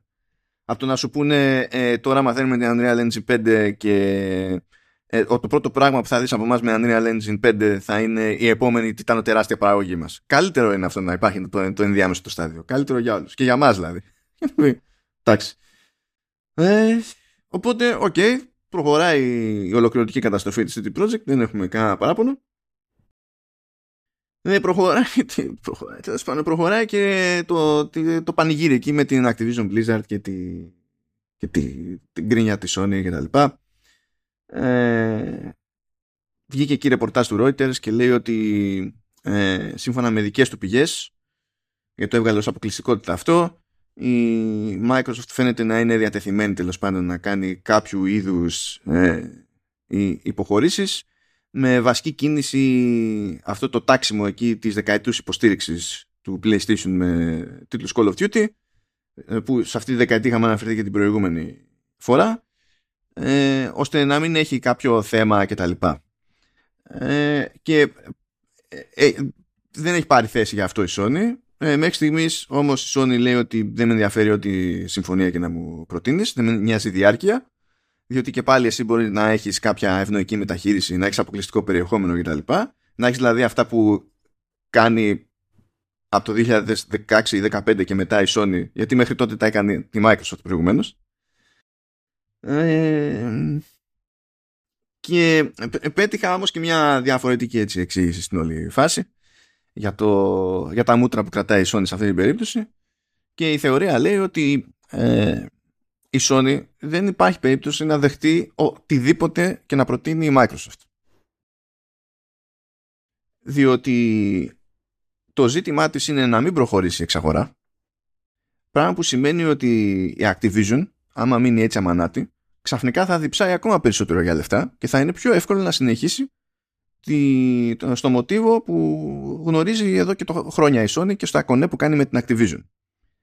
Τα οποία κονέ που κάνει με την Activision στην περίπτωση του Call of Duty, επειδή έχουν φτάσει σε επίπεδο να επηρεάζουν και το progression του, στο multiplayer και να δίνουν πλεονέκτημα σε χρήστες PlayStation στο multi, το οποίο είναι λίγο προβληματικό με δεδομένο ότι ε, υφίσταται εδώ και εκεί και crossplay. Είναι λίγο ζήτημα ε, δεν είναι η καλύτερη, η καλύτερη φάση ούτε ακριβώς διαφυλάσσει κάποιο είδους ανταγωνισμό ξέρω, σε κάποιο επίπεδο. Και γενικά η θεωρία είναι ότι τη συμφέρει ε, να συνεχίσει να είναι έτσι τους, είναι ο μόνος τρόπος βασικά να συνεχίσει να συνεργάζεται με την Activision στο Call of Duty ε, με τους όρους στους οποίους έχει συνηθίσει. Κάθε τι άλλο απλά δεν θα τη βολέψει. Είναι, είναι τόσο απλό. Τώρα θα πει κάποιος με αυτό ως δεδομένο και άμα το ξέρει αυτό η Microsoft ας πούμε γιατί πηγαίνει και προτείνει το οτιδήποτε; Ε, πιστεύω εγώ ότι το προτείνει ε, για να φαίνεται στου, στις ρυθμιστικές αρχές ότι το πρότεινε. Να δείξει ότι ε, κινείται καλή την πίστη που λένε. Διότι κάποια στιγμή οι, οι ρυθμιστικές αρχές ε, θα βάλουν κάπου ένα όριο στο, στην άρνηση της Sony. Δηλαδή, ειδικά δεν αν η Sony απλά αρνείται για πάντα, από ένα σημείο και μετά οι ρυθμιστικές αρχές δεν θα ενδιαφέρονται για το σε τι αρνήθηκε ξανά η Sony. Δηλαδή, σου, σου πει, έχουμε καταλάβει. Είναι, OK. Okay. Και να θυμίσουμε ότι είναι και διαφορετική η όλη διαδικασία αν υποθέσουμε ότι πάει να γίνει κόμπλα κανονική. Είναι τελείως ανάποδη διαδικασία σε Ηνωμένες Πολιτείες και Ευρώπη. Σε Ηνωμένες Πολιτείες ε, αν η ρυθμιστική αρχή στην προκειμένη η FTC ε, αποφασίσει ότι παίζει πρόβλημα πηγαίνει τη Microsoft στα δικαστήρια και περιμένουμε μετά τα δικαστήρια. Στην Ευρώπη δεν ισχύει αυτό. Στην Ευρώπη πέφτει η καμπάνα και ύστερα πρέπει να πάει η Microsoft στα δικαστήρια για να πάει κοντά στην καμπάνα. Είναι, είναι, είναι άλλη η, η διαδρομή. Ξεκινάει από την ανάποδη. Αλλά μέσα σε όλο αυτό το κλίμα να πούμε ότι πήρε το OK από τη Σερβία. Εγώ αυτό ήθελα να πω πάνω απ' όλα. Ναι. Εντάξει. Ε, ε, εντάξει, το έχουμε ξαναπεί τώρα το θέμα. Αυτό δεν μπορώ να αναλύσουμε παραπάνω. Ε, η Sony θα να κομπλάρει τη διαδικασία φυσικά. Το έχουμε ξαναπεί αυτό. Και μέσω αυτής της κόμπλας, ό,τι πάρει θα, θα είναι OK. Θέλει να φτάσει στο απόγειο. Εγώ πιστεύω ότι εν τέλει, ε, και το λέω αυτό με ποια άποψη, βλέπουμε ότι ε, η Sony δεν υποχωρεί. Και γι' αυτό εγώ έχω την εμπιστία εδώ και εγώ με την Microsoft για το πώς θα αντιμετωπίσει την κατάσταση. Γιατί η Microsoft τώρα φαίνεται ότι είναι στη θέση του αδυνάμου. Ε, και υποχωρεί συνέχεια. Η Sony ξέρει πότε να σταματήσει να αρνείται. Και έχει, έχει συγκεκριμένη άποψη. Αν παραδείγματος χάρη πει 10 χρόνια και η Sony πει όχι και μετά η Microsoft έχει πρόβλημα και θέλει να πει παραπάνω χρόνια, η Sony μπορεί να πει 10 χρόνια. Τώρα 10 χρόνια ε, μπορεί να, να μην ακούγεται μεγάλο όσον αφορά μία γενιά. Ολόκληρη είναι μία γενιά και κάτι. Δηλαδή μιλάμε τουλάχιστον για 4, 5, 6 Call of Duty τίτλους. Και η Sony μπορεί στην αρχή να μην είχε σκοπό να πάρει τίποτα έτσι στην διαδικασία. Και εν τέλει να καταλήξει να έχει 10 χρόνια το Call of Duty. Τώρα, από που η Microsoft έχει χάσει τον πόλεμο των εντυπώσεων ε, η Sony έχει μια ευκαιρία τώρα όντως να πάρει αυτό που θέλει. Και αυτό που είπες είναι πολύ ζωστό και αστοχό και με βρίσκει σύμφωνο. Ότι αν συνεχίσει να αρνείται, ε, οι ρυθμιστικές αρχές θα, θα, απλά θα, θα, θα καταλάβουν ότι η Sony δεν θέλει να δημιουργήσει μια συμφωνία για το καλό του gaming, απλά θέλει να μπλοκάρει την όλη διαδικασία. Και είμαι από τη μία ευχαριστημένος ε, από την άποψη ότι η Sony δεν έχει χρησιμοποιήσει άλλα μεγάλα όπλα εναντίον αυτής της εξαγοράς ε, για τον Diablo, παραδείγματος χάρη. Και δεν ξέρω αν θα συνεχίσει, αν θα αρχίσει κάποια στιγμή να χρησιμοποιεί και αυτά τα όπλα. Ε, τώρα θα είναι αργά βέβαια. Έχει περάσει το τρενάκι. Γιατί θα τους πούνε τόσο χρόνο γιατί το έκανες; Ναι, ναι, δεν έχει τώρα. Ναι. Είναι ακριβώς στο σημείο τώρα η Sony που πρέπει να πάρει μια απόφαση. Εγώ είμαι σίγουρος ότι τους επόμενους μήνες, τουλάχιστον στο θέμα του Call of Duty, θα υπάρξει. Ε, με, με το νέο χρόνο φυσικά εδώ, θα υπάρξει ε, μια συμφωνία των δύο ε, το θέμα είναι εν τέλει, για μένα, πόσο πραγματικά καίει τη Microsoft το Call of Duty. Πόσο την καίει το Call of Duty. Και θα σου πω πια όπως το λέω. Εάν η Microsoft την έκαιγε τόσο πολύ το Call of Duty, γιατί να μπει καν στη διαδικασία να το πρώτο; Γιατί να μην έχει από την αρχή σκληρό ροκ και να πει όχι, είναι αποκλειστικό τέλος. Θα σας δώσω όλους τους άλλους τίτλους. Παραδείγματος Από την αρχή ήταν πολύ ε, άνετοι στο να πει δύο χρόνια Call of Duty, τρία χρόνια Call of Duty, ε, δεν θα το στερήσουμε το Call of Duty κτλ. Άρα, εμένα αυτή η στάση μου δείχνει ότι δεν είχε σκοπό από την αρχή ή φοβόταν να πει ότι τέλος είναι αποκλειστικό. Ε, τώρα έχει φτάσει αυτό το σχέδιο. Δεν πρόκειται ποτέ να το κάνει. Και ότι δεν, ότι δεν πρόκειται ποτέ να το κάνει αποκλειστικό.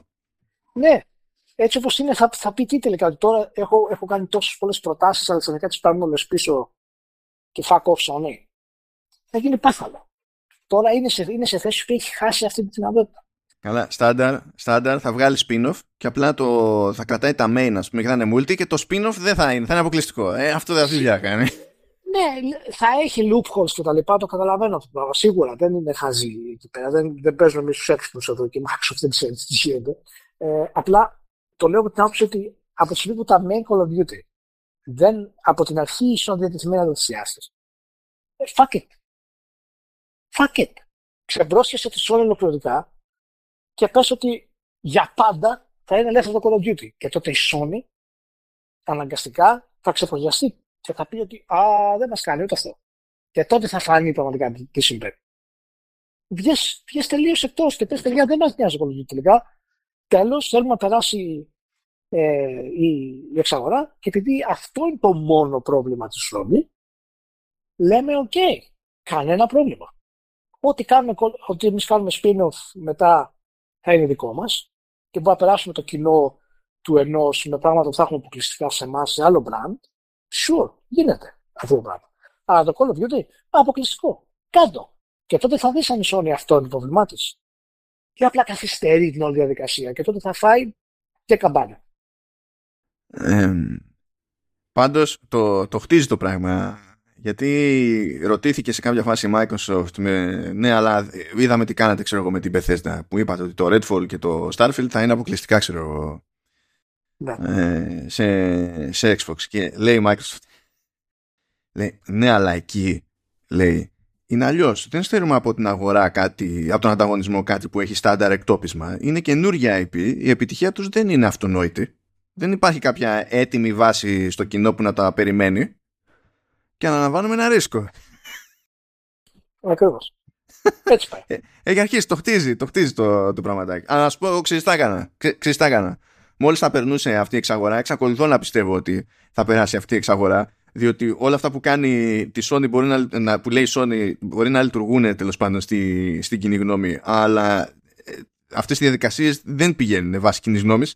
υπάρχουν μηχανισμοί, υπάρχει λογική συγκεκριμένη. Ναι. αλλά θα έλεγα πάρα πολύ ωραία. 300 ε, χρόνια το Call of Duty στο PlayStation.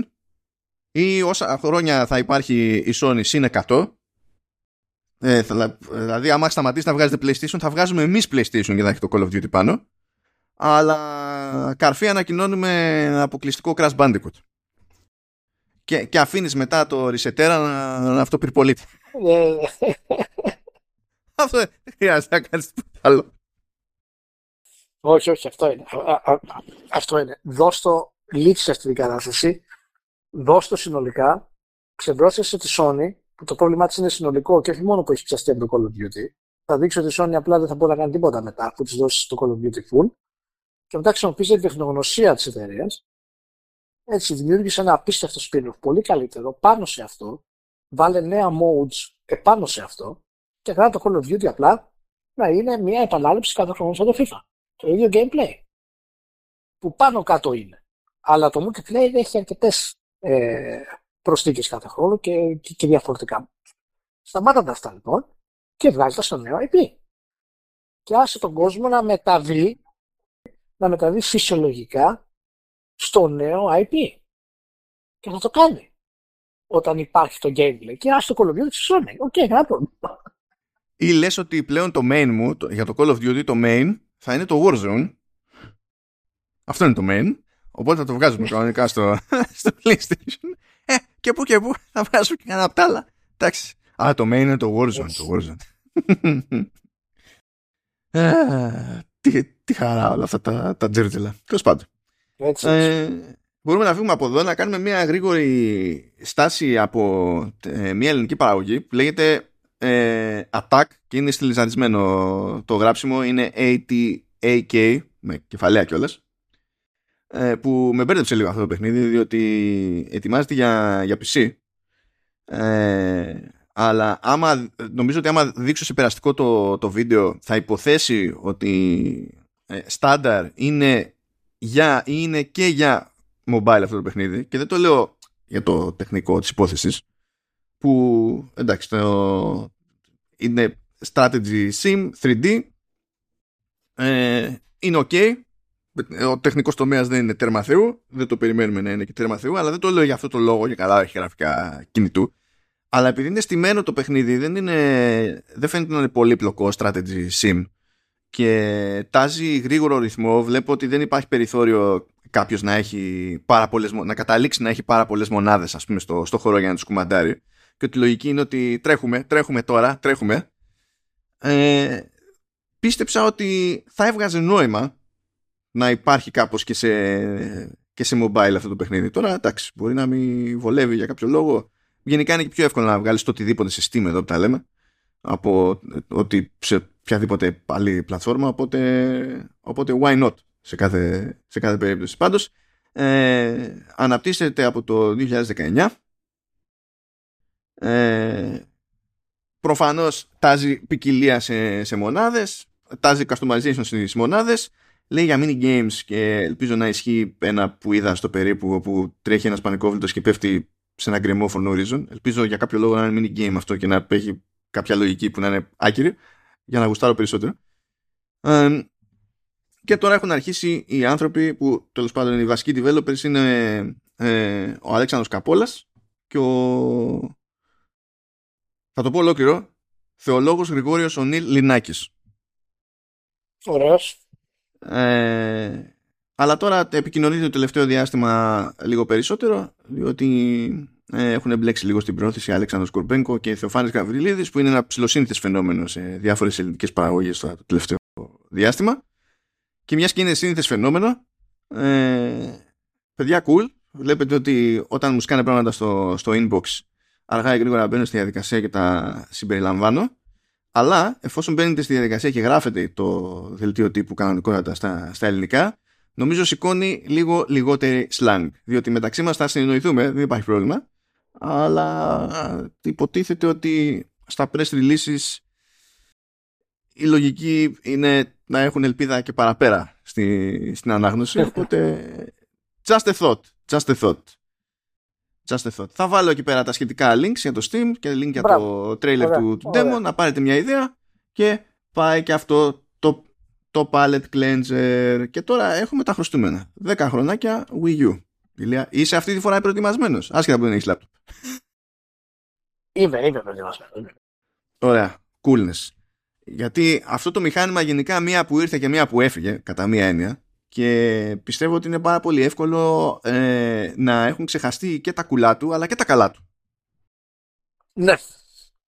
Και ε, να σε ρωτήσω, όταν είχες κάσει ε, και ήταν στα τρέχοντα ρε παιδί μου συστήματα ακόμη εσύ τι, τι στάση κρατούσες απέναντί του ρε παιδί μου; Έπαιζε συμπάθεια, δεν έπαιζε συμπάθεια; Σε τι φάση ήσουν ε, εγώ θεώρησα ότι ε, ήταν μια πώς να το πω, η, η ιδέα του μου άρεσε πάρα πολύ.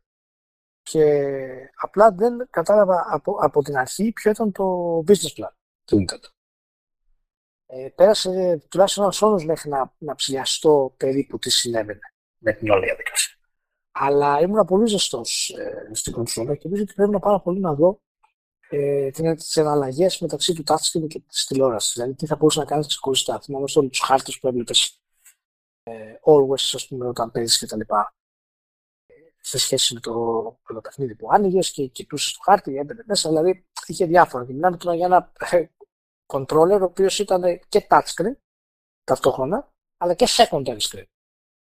Και αυτό σαν ιδέα μου, αυτό σαν ιδέα μου άρεσε πάρα πολύ. Θυμάσαι όταν είχε βγει το 3DS, τότε ήμασταν στο, στο Authority και είχαμε πει ότι ε, αυτό το απλό gimmick της Nintendo ε, που ξεπροσιάζει όλες τις προσπάθειες των για το, για το 3D, θα κάνει την κονσόλα να σαρώσει.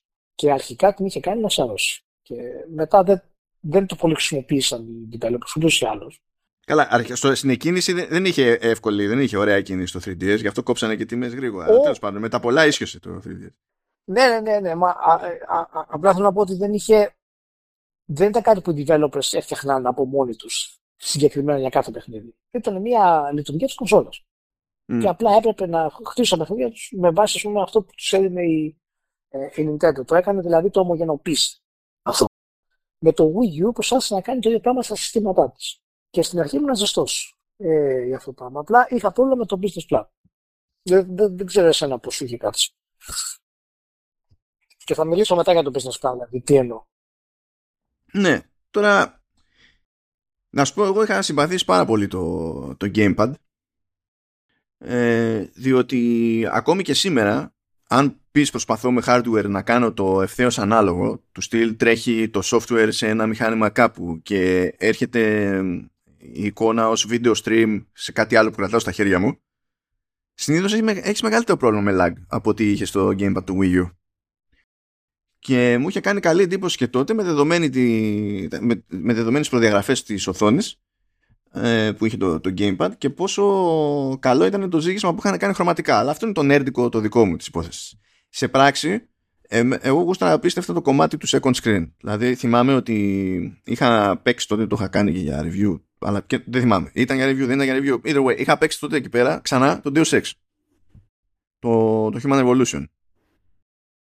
και το να έχεις πρόχειρο το, το χάρτη και διάφορες επιλογές στο gamepad ήταν τεράστια ευκολία. Ήταν κομικά τεράστια ευκολία. Δηλαδή δεν, το, δεν, το συζητάω καν.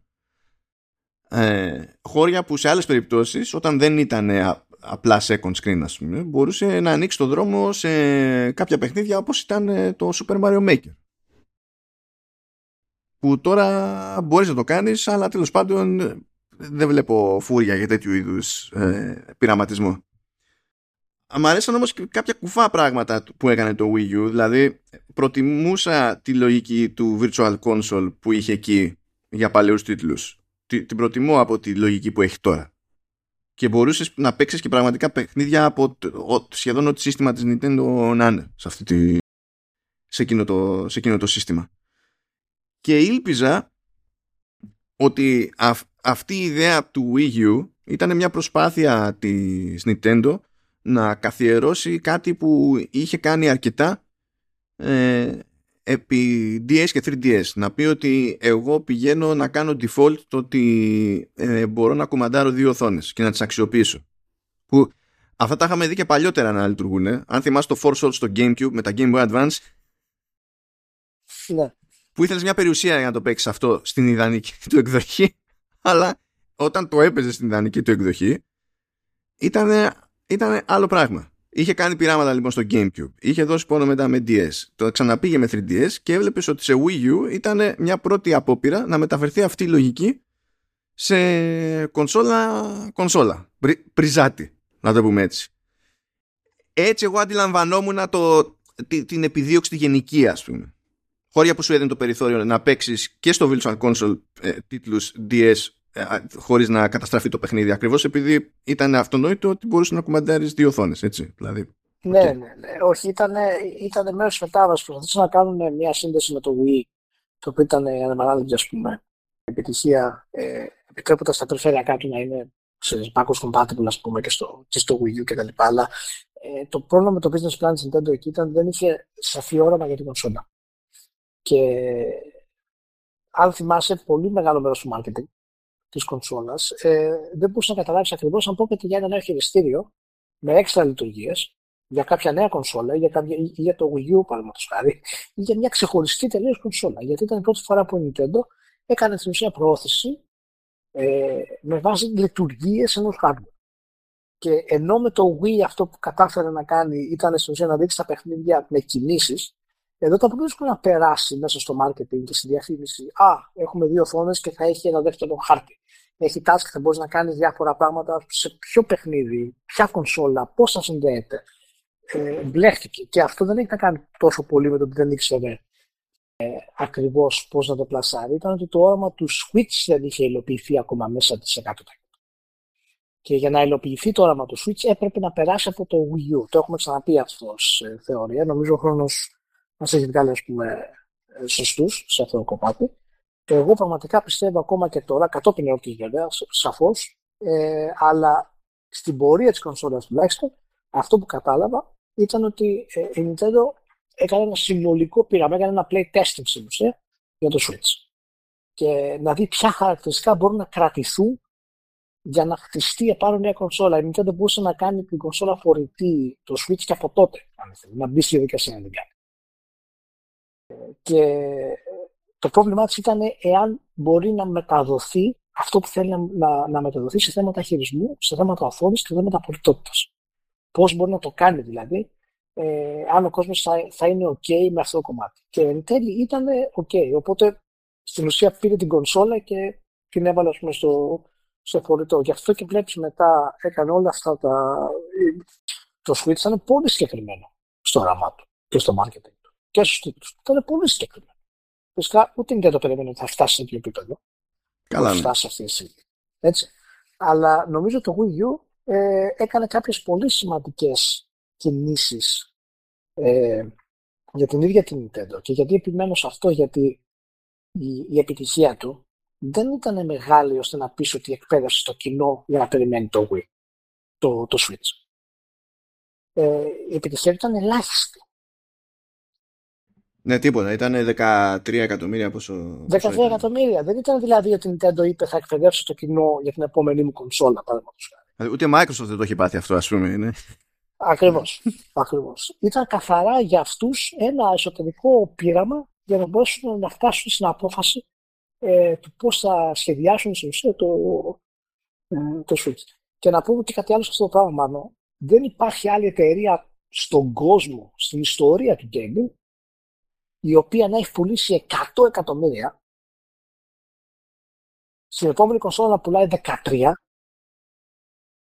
και να επιβιώνει και η επόμενη κονσόλα να πουλάει 120 εκατομμύρια. Αυτό με βγάζει τα ρούχα μου.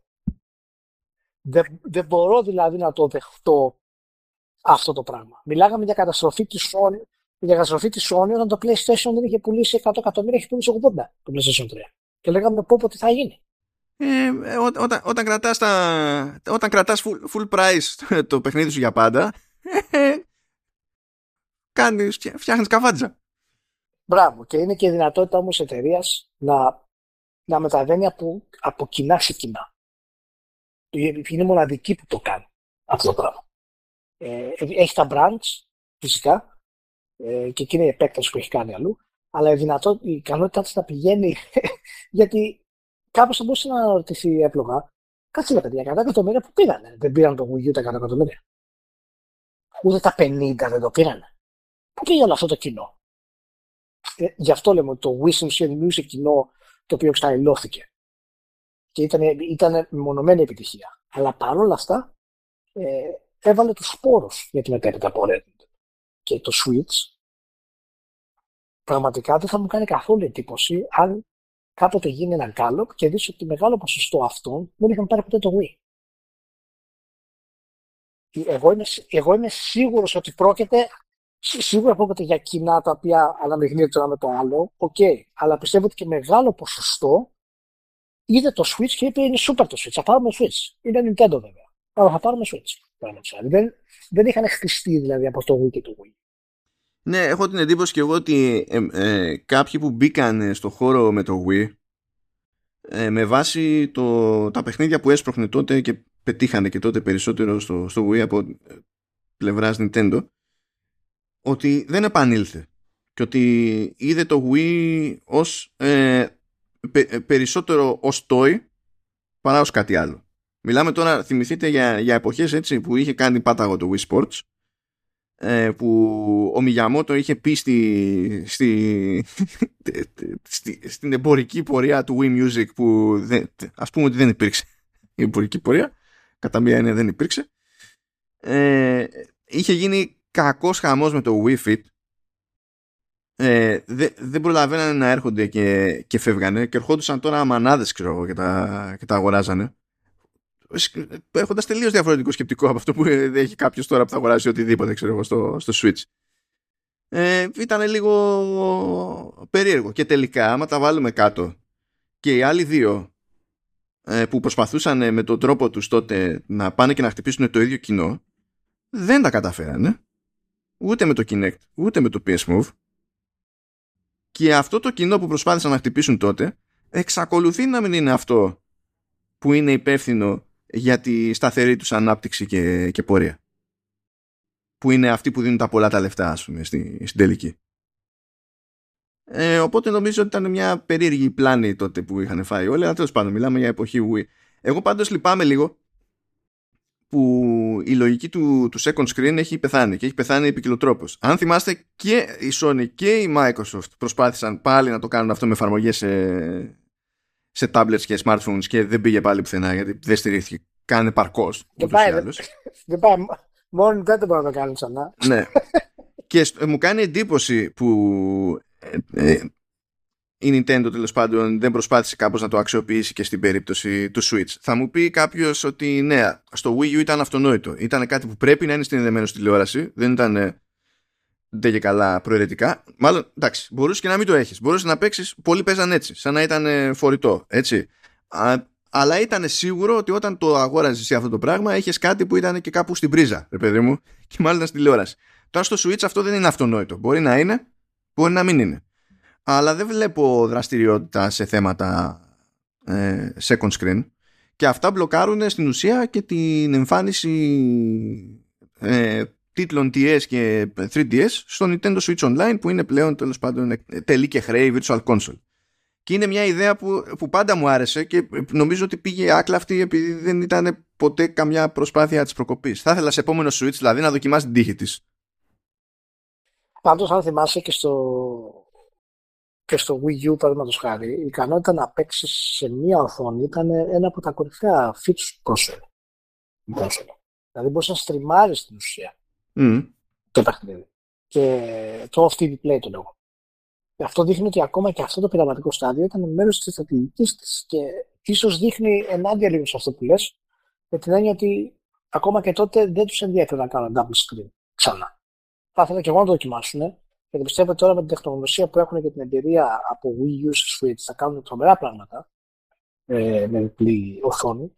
Αλλά δεν ξέρω εάν έχει νόημα πλέον να αλλάξουν στρατηγική ξανά μετά την επιτυχία του Switch. Δηλαδή, νομίζω ότι ένα Switch 2 επιβάλλεται για πρώτη φορά στην, ε, στην ιστορία της Nintendo και δεν είναι δηλαδή ε, εκτός ε, λογικής οι συγκρίσεις που έχουμε ξανακάνει εδώ ε, μεταξύ του NES και του Super NES, που ήταν στην ουσία η μετάβαση δύο γενναιών. Μπορεί αυτή τη στιγμή να το κάνει με το Switch το 2 μέχρι να μπορέσει να κάνει ε, ένα τρίτο καινούριο ε, βήμα.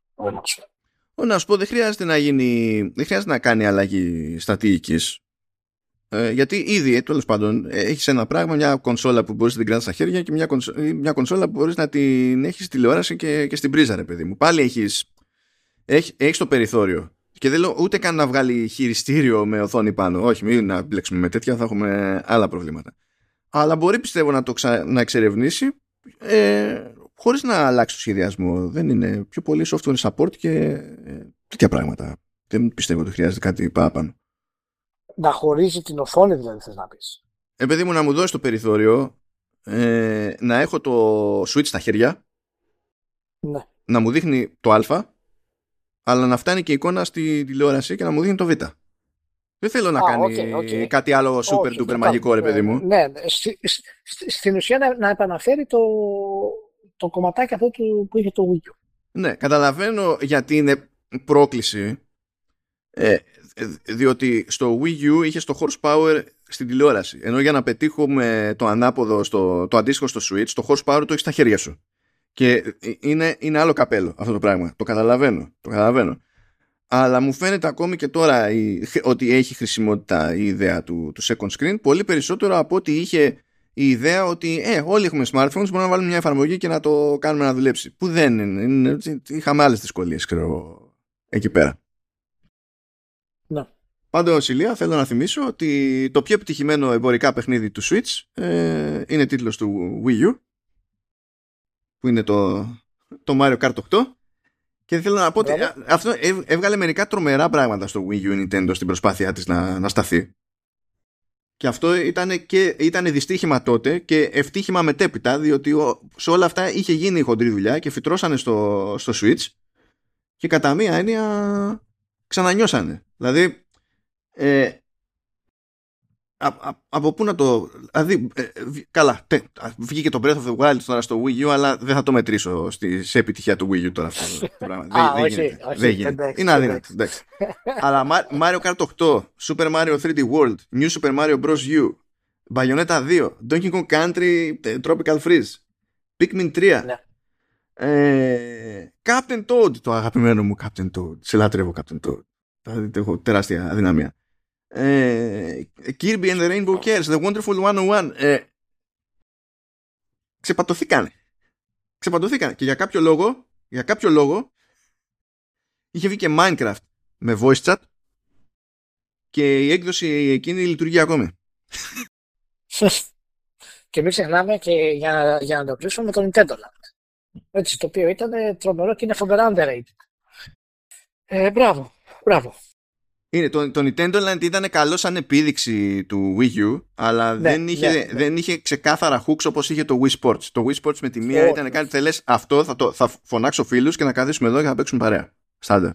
Ναι, ναι, ήταν περισσότερο, ξέρεις, σας κάνουμε κάτι για να δείξουμε κάτι στα γρήγορα κτλ. Αλλά ήταν πολύ φαν ε, και άμεσα συγκρίθηκε στην ουσία με το Wii Sports και καταλαβαίνεις ότι η σύγκριση ήταν αδύνατο να, να συνεχιστεί.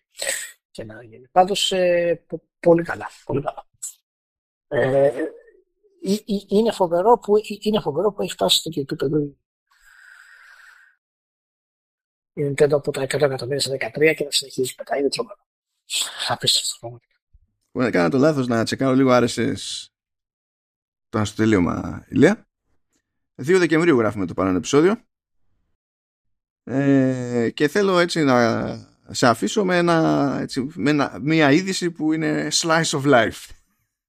Ωραία. Λοιπόν, έφαγε τέτοιο, ε, κόψανε πάρα εδώ σε, και έφαγε μπαν ξανά και στο Twitter και στο Parler που είναι ζαβό τώρα, ζαβή πλατφόρμα αυτή για βαρεμένους ε, ο, ξανά ο Kanye West ή ο Ye τέλος πάντων αυτό γιατί το άτομο ε, κάπου βγήκε και είπε δεν έχω δει τώρα ούτε ποιο είναι το context αν το είπε ότι απλά για να για, για να τεστάρει τα νερά αν το είπε ε, επειδή του ήρθε στα σοβαρά αυτή η σκέψη στο μυαλό δεν έχω ιδέα. Στην τελική είναι Kanye West δεν χρειάζεται να το εμβαθύνω. Κάπου βγήκε και είπε ότι, ότι του αρέσει ο Χίτλερ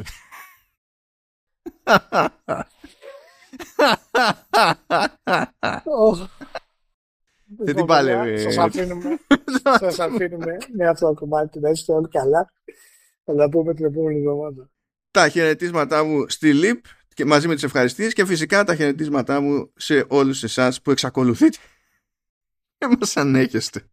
Τα λέμε την άλλη εβδομάδα. Τσάου.